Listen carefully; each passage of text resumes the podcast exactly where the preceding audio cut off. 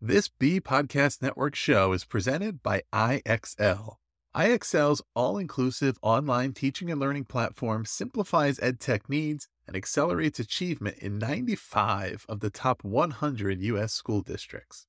IXL delivers personalized learning across a comprehensive pre K 12 curriculum, including math, language arts, science, and social studies, and it helps you assess student performance through actionable real time insights at every level of your school or district. This one solution performs work that typically requires dozens of different tools. Want to find out why so many leading districts trust IXL? Visit ixl.com forward slash BE. That's ixl.com forward slash BE.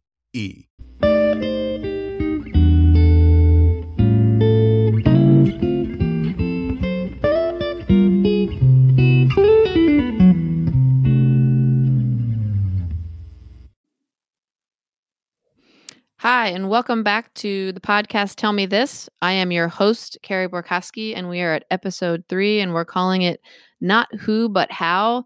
And this title really came out of a, a research study that was done by Google, but also written about in the New York Times Magazine what Google learned from its quest to build the perfect team.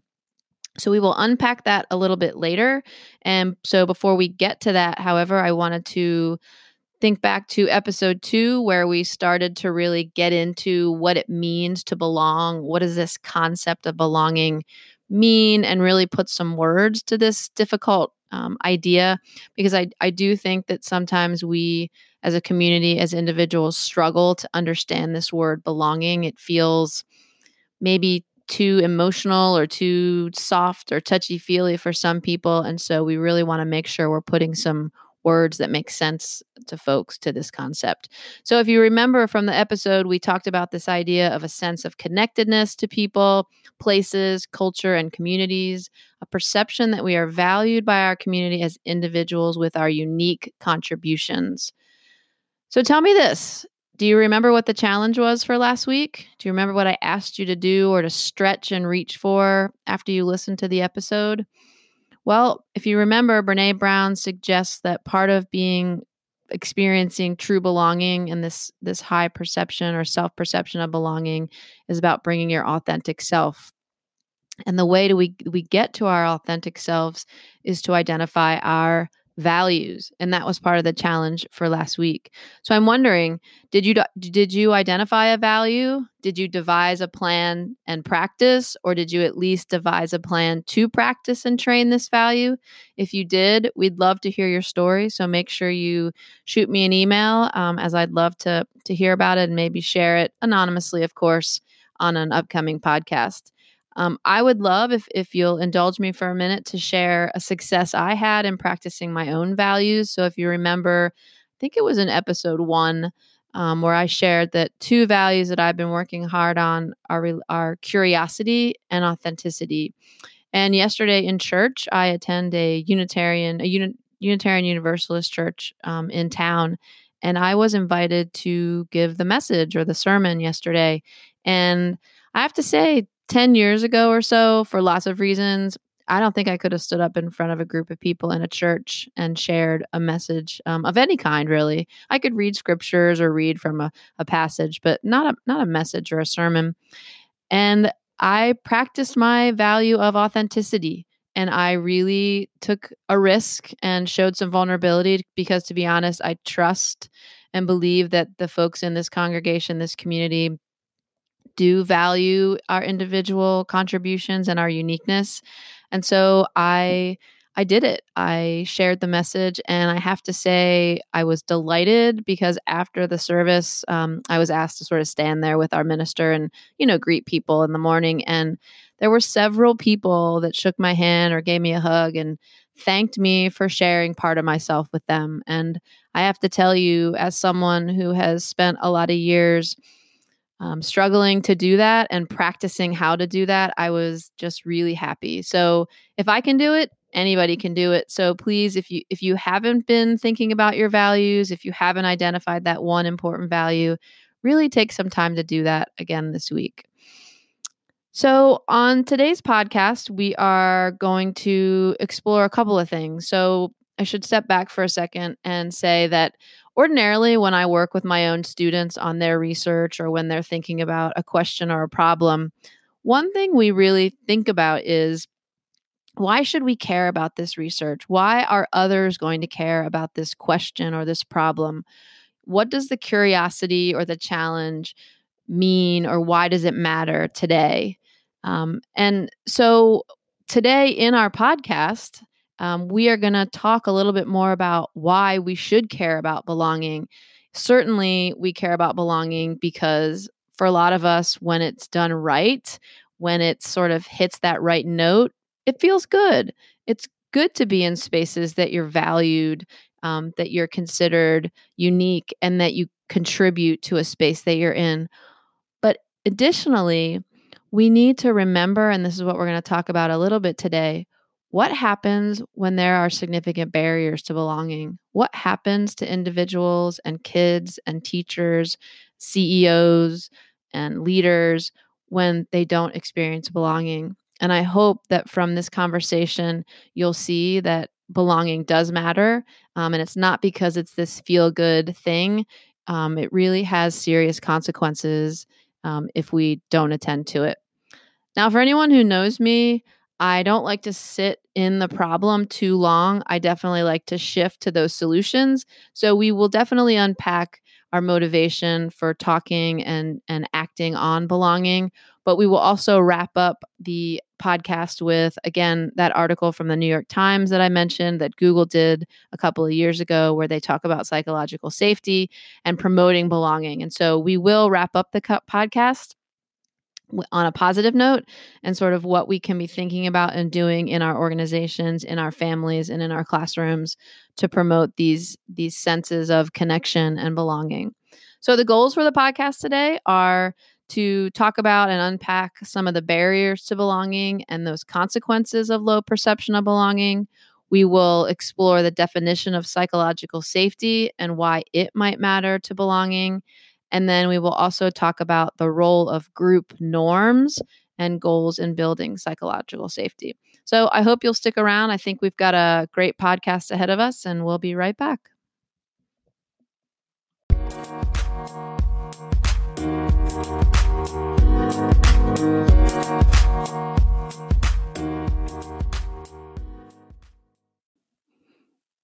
All right, welcome back to Tell Me This, in episode three, where we're talking about not who, but how, and sort of exploring organizations, classrooms, schools, and other spaces, and thinking about what happens when belonging doesn't occur, and then thinking about something called psychological safety that we will unpack later.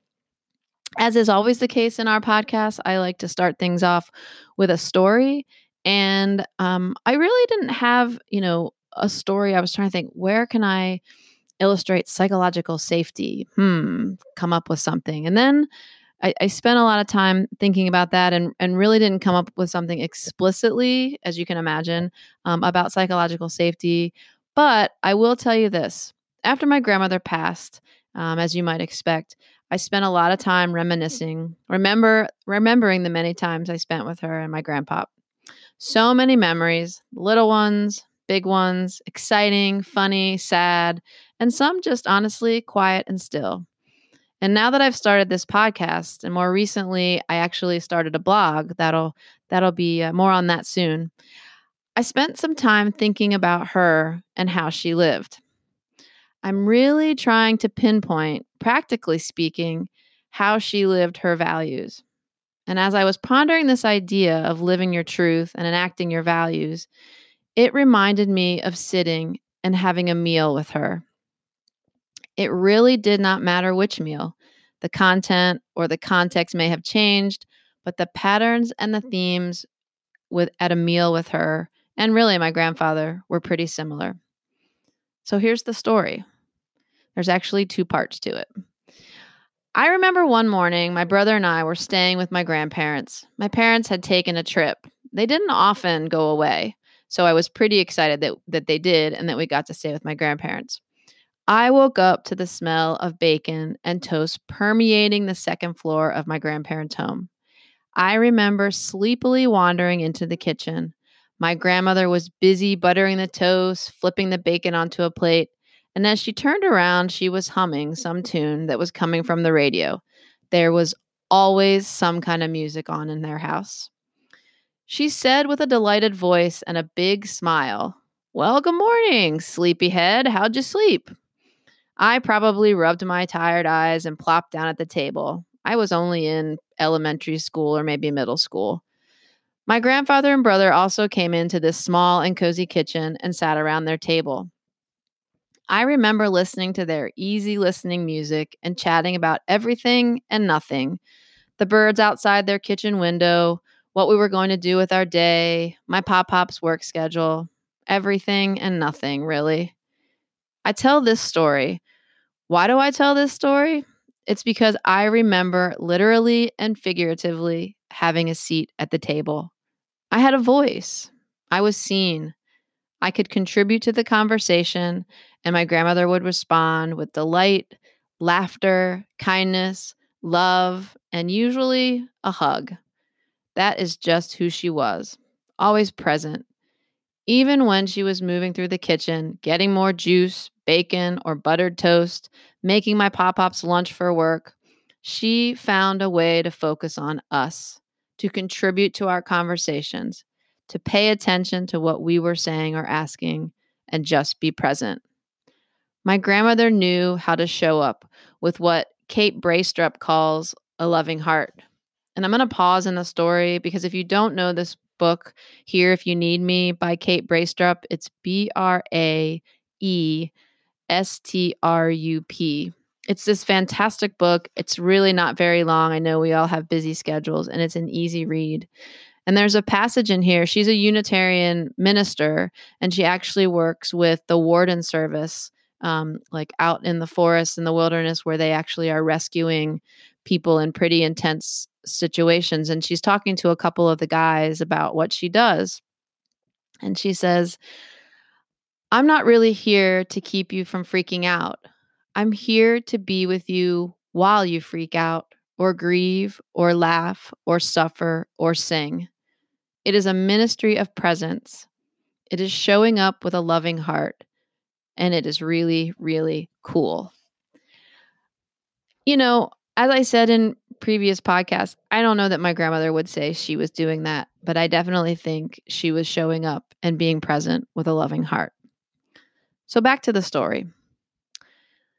The amazing thing about this story is I remember this past summer, the last time my kiddos spent some time with my grandmother. She had a meal with them at her kitchen table in her home. Not the same place, but the same patterns. I caught myself sitting, eating, and watching, really observing. At 96, and with kids who are under seven, she has still got it. She is asking them questions. Colby, tell me this. Henry, come give me a hug. Or Sarah, are you jo- enjoying your whatever Sarah was eating at the time? My grandmother always knew how to show up with a loving heart, to be present even when she may not have been feeling her best self. I miss her and I miss those moments. I know this may seem too flowery for some, but there was an energy about my grandmother that is indescribable. I could feel it the moment I was in her presence, and I would carry it with me when I left for a while anyway. I don't know what that is joy, authentic, true belonging. I don't, I really don't know. I don't know that it matters, except that I try every day to bring a little bit of those feelings to my family, to my kids, to my students, and the people I, I encounter. I'm a work in progress, so I often fall flat on my face, but I brush myself off and try again. So tell me this How is it possible that my grandmother knew how to cultivate belonging and could do it through a simple act of a meal? She did it over and over again for her entire life. She made it look like nothing, easy, automatic. What did she know or learn?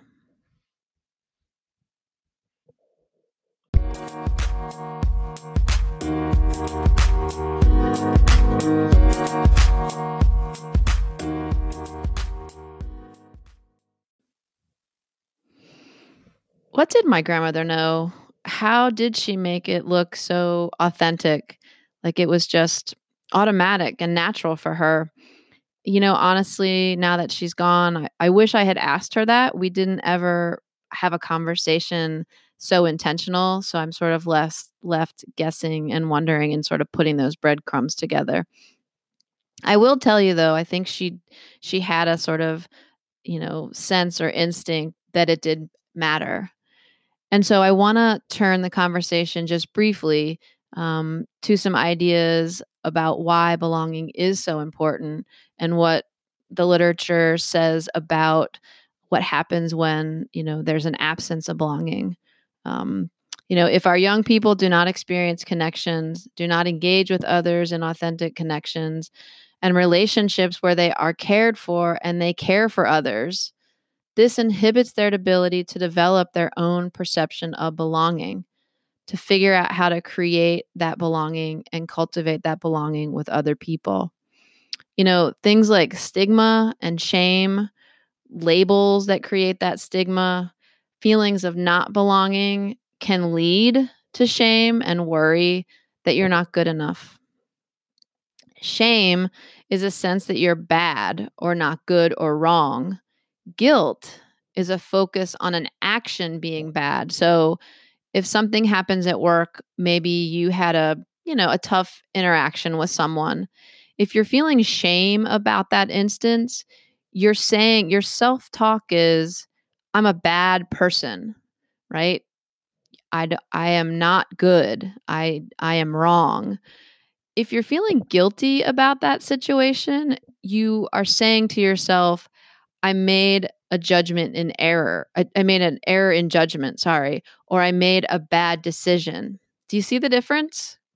I am a bad person. I made a bad decision in that second instance, it's not about you being good or bad, it's about the decision that was made. And so if our kids and our colleagues and our students are not feeling a sense of belonging, they can feel a lot more shame and not know how to call it guilt when it really is guilt versus shame. A lack of belonging also creates a sense of outsidedness or a sense of being different. Um, if you don't feel like you're valued, that you're not making a contribution, you always feel like you're on the outside and that you're not worthy and that you're not able to receive or be provided with some value and some love. And we see this across lots of contexts, whether it's in an education context, whether it's in a more um, businessy kind of context or just in our communities. I mean, it doesn't even have to be, you know, school or business. It could be at your, you know, team, you know, your kids play on teams or if you play on teams or if you attend a church or whatever your hobby is and you have communities. These feelings of being an outsider can happen anywhere. And so cultivating belonging in all of these spaces matters.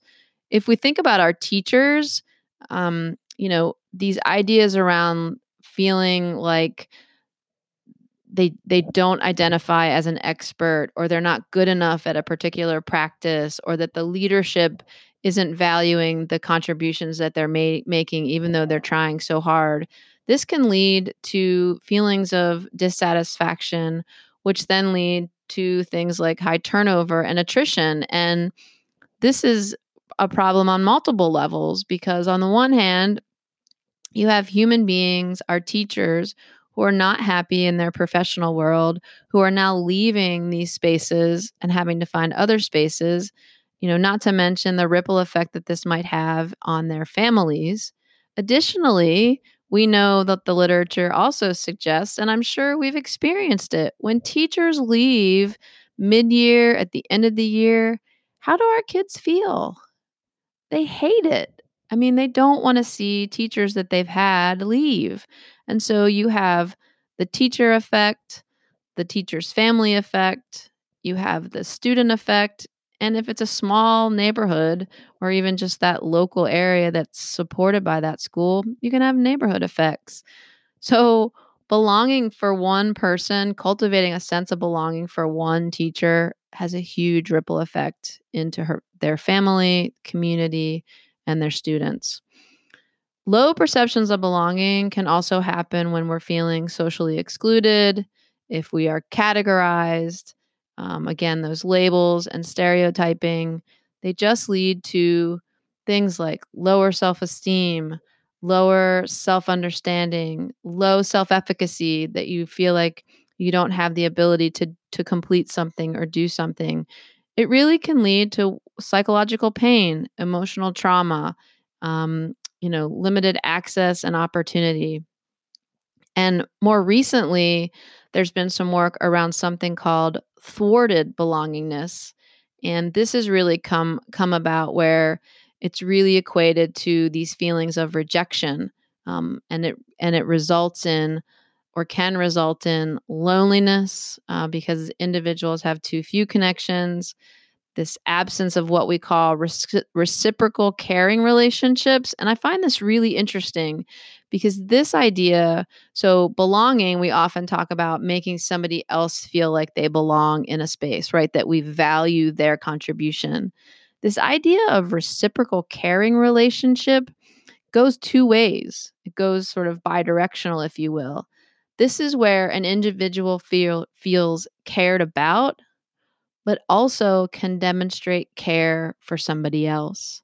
So belonging really is more than just pointed, you know, one way uh, towards one person. Thwarted belongingness can be influenced by family conflict, um, people living alone, fewer social supports, um, and just interpreting other people's behaviors as rejection. And as we talked about in the first episode, you know, technology has been wonderful in connecting people across the town, the country, and the world. But we need to be really mindful and careful about what those connections really mean. Because even in an age of the, these tremendous connections, people are reporting higher levels of loneliness. And perhaps it's because those social supports that they're able to make in social media aren't, you know, authentic, they aren't true you aren't really sharing who you really are in those spaces. And so it's really important to be mindful of that. And so I say all of this, and I really, you know, I have a tr- I have trouble in these conversations because it, it feels really negative. But at the same time, I think we have to spend a little time exploring these consequences and these outcomes because, as I said, we shouldn't just be cultivating belonging and talking about belonging and figuring out what belonging means in different contexts because it's a feel good sort of thing, because the research says it promotes deeper knowledge and connection. But we should we should also be thinking and talking about belonging and doing more with respect to belonging because there are some serious consequences of not following through.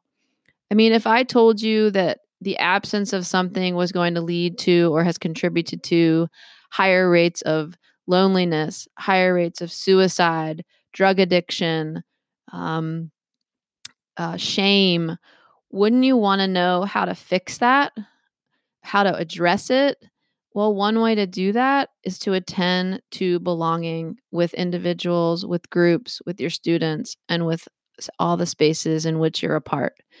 And so I share this these facts, these ideas with you just to remind us of how important this work uh, continues to be.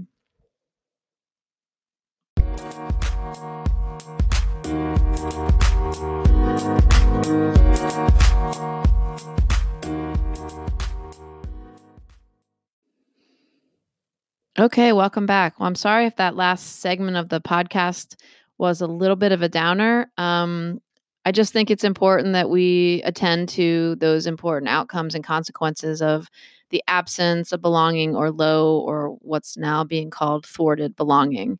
Um, so, just as a reminder, we are talking about belonging and some of the barriers to belonging. We are going to talk a little bit now about something called psychological safety, and then also this idea of group norms and goals and why these might matter to building psychological safety and how all of this relates to belonging. Um, I'll give away a little bit of the of the punchline right now, and I think what I'm discovering is whether intentional or not, my grandmother, in her meals with us, had actually figured out how to establish psychological safety way before we were talking about it in the literature. So it's kind of cool. All right. So, what is this thing, you know, psychological safety? Um, it is called it's it's this idea of a group culture where there's a shared belief that the team is safe for inter- interpersonal risk taking. And this comes from someone named Amy Edmondson out of the Harvard Business School. So I want to I want to repeat that because I think it's really important. It's establishing or the presence of a group culture where there is a shared belief that the team is safe for interpersonal risk taking. So they're able to, if there's some psychological safety, they're able to develop this interpersonal trust and mutual respect and be comfortable with being themselves. Sounds a lot like belonging, doesn't it? If you remember Brene Brown talking about belonging being this ability to come to a group where you are able to show your true, authentic self, and that group is able to sort of take that in and value your true, authentic self. So, what is this article all about? So, interestingly enough, and it was an article uh, published in the New York Times Magazine. I was trying to find the date for you. Um, it's by, here we go. It's Charles Duhigg, D U H I G G, and I'm sorry if I'm not pronouncing that name correctly. It was, it's, it's a little uh, older. It was published in February of 2016 and this was a Google study that was conducted several, you know, many several years ago, probably almost five years ago now. Um, and it was over 2,000 employees, I believe. And Google was really trying to figure out what makes the perfect team, you know, what makes those high performing teams. And a lot of the hypotheses going into this study, as the researchers admit, were focused on the attributes of the teammates. So back to the the title of the episode, this this um, you know being about who or how, right? So not who but how, and that's really where where it was coming from. Because what they found is as they tracked these different teams that were high performing and maybe lower performing or less performing, shall we say, um, they were noticing that the characteristics of the people, whether they were male or female, education background, experience with this kind of work, their experience or tenure at Google, didn't seem to be to be making the difference. What they found was that the difference, the patterns in these high performing teams, or what they were jokingly calling these perfect teams, were around group goals and norms. And there were two things that emerged as being most critical to having high performing um, teams. One was what they called conversational turn taking. And what they noticed in this pattern was that each group member had equal time speaking. Now, this definition of equal speaking time didn't necessarily refer to the actual meeting itself.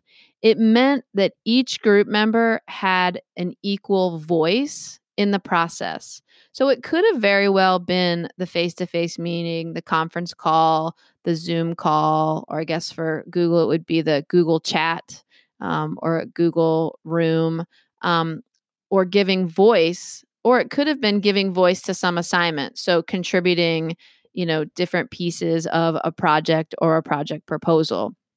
So, conversational turn taking. The other one that kept cropping up as a pattern across these high performing groups was something that the researchers called social sensitivity. And this was defined as an individual's ability to read someone or the room with regard to the climate, the tone, being able to read someone's eyes and know what's going on.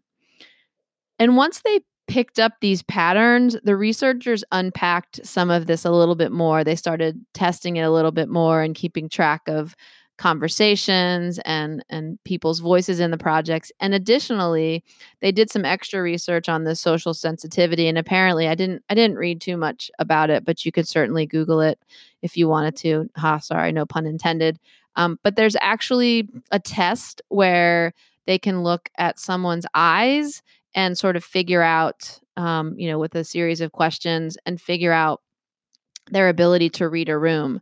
And so it's quite interesting and important that even at places like Google, where we would often believe that it has to be the intelligence, the experience, the graduate degree, or the undergraduate degree that this person and persons have that make them high performing teams, when in fact it was the dynamics of the team. And in particular, it was about how they were engaging with each other conversationally and any one member's ability to read the room and sort of make adjustments when necessary.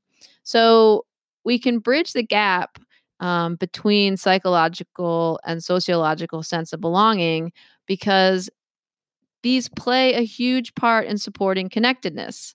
If we are thinking about uh, the idea of cultivating a sense of belonging in higher education, for example, we can think about research from Meehan and Howell that was in 2018 that identified the importance of regular and clear communication, relationships that provide genuine concern and empathy for challenges. Maybe that's learning how to read a room and trusting and respectful relationships. So, even though the researchers at Google were calling it conversational turn taking and social sensitivity, I think you can see that there are common themes across these two articles that would suggest that these are really important to cultivating belonging.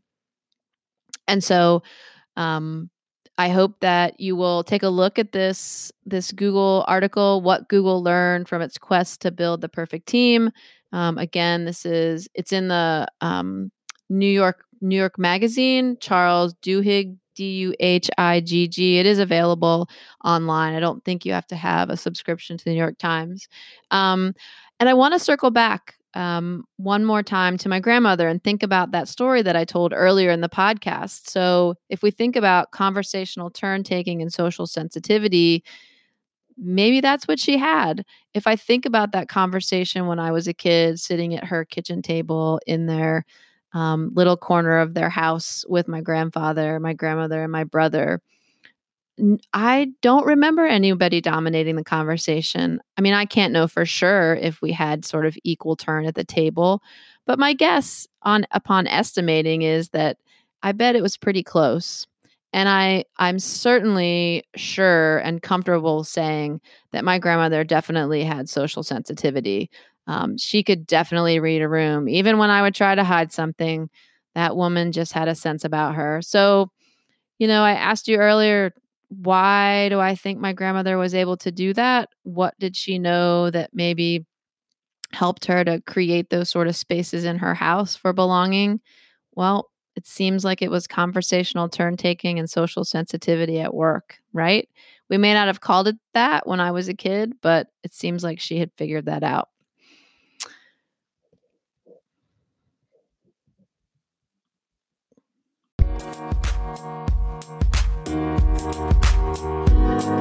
All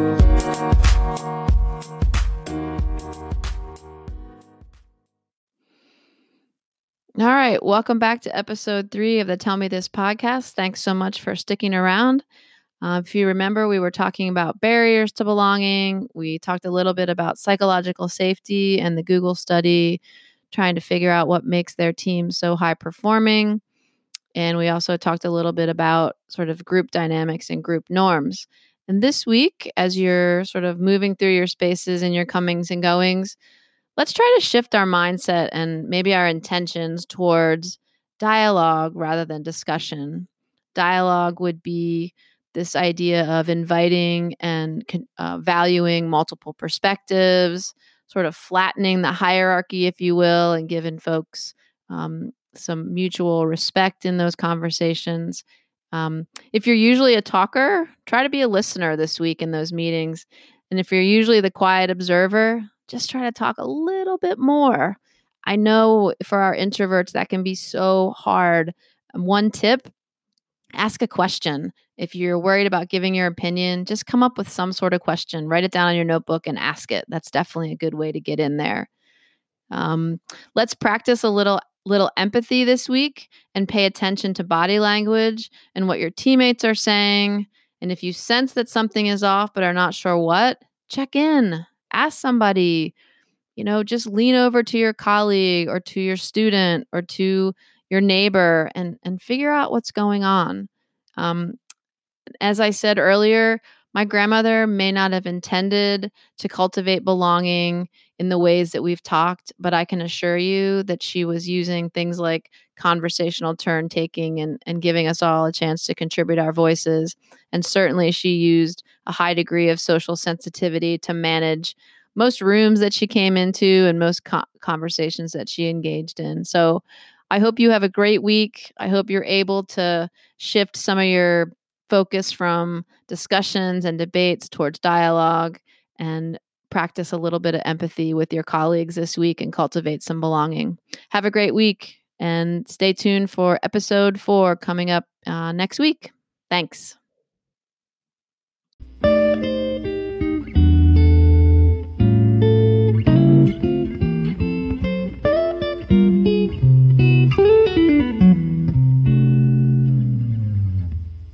Do you want to simplify your school's technology, save teachers time, and improve students' performance on state assessments? You can do it all, but don't waste another minute. Head straight to ixl.com forward slash BE to learn how IXL's research proven teaching and learning platform can help you achieve all of these goals. That's ixl.com forward slash BE.